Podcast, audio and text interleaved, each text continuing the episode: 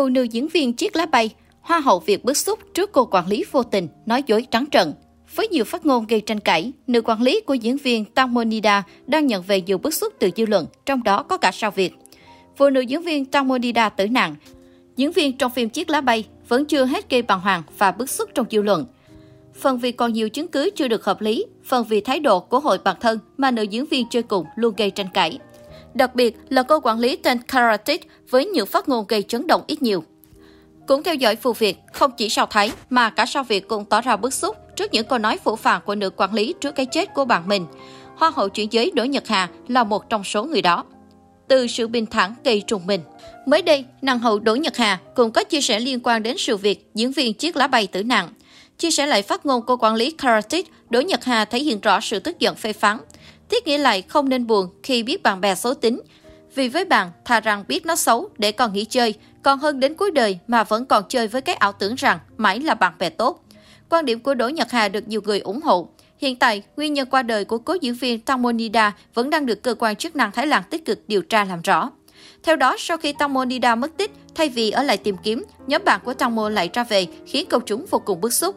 Trong chương trình trực tuyến ngày 28 tháng 2, quản lý Karatic đã lên tiếng về hành động này, cho biết bản thân trước khi về đã cầu nguyện cho Tăng Monida.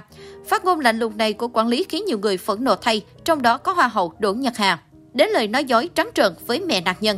Chiều ngày 1 tháng 3, ba người bạn đi chung chiếc thuyền với nữ diễn viên chiếc lá bay Tamonida gồm quản lý Kratik, Paul và Robert đã tới đồn cảnh sát, gặp bà Banida Siriyutayortin, mẹ ruột của cô, để gửi lời xin lỗi. Tất cả đều dân vòng hoa, quỳ lạy rạp trước mẹ của Tăng Môn. Trong đó, đoạn hội thoại công khai giữa Kratik và mẹ ruột nữ diễn viên Tamonida được chú ý và chia sẻ rầm rộ. Kratik con xin lỗi. Bà Banida, đây là ngày thứ tư rồi.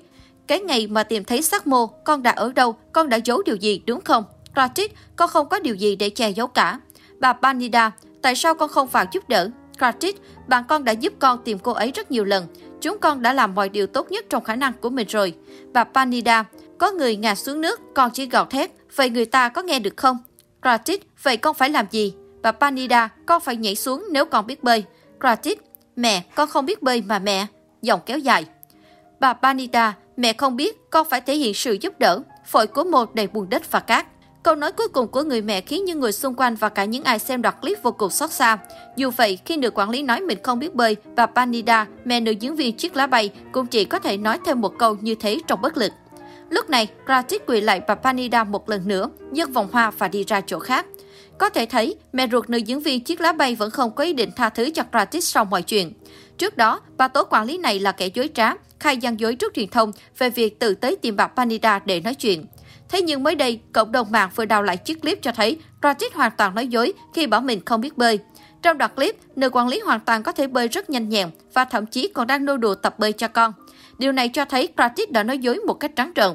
Dù không ai thực sự biết tại sao là bạn thân với nhau mà cô lại làm vậy. Có thể thấy, dù chưa biết thực hư chuyện tai nạn của nữ diễn viên Tang Monida là do vô tình hay có ẩn khúc gì, Tuy nhiên, chính những lời nói vô tình và dối trá của nữ quản lý càng khiến netizen không khỏi hoài nghi. Vụ việc có lẽ sẽ còn đi xa hơn nếu nữ quản lý Kratis chưa có dấu hiệu quay đầu.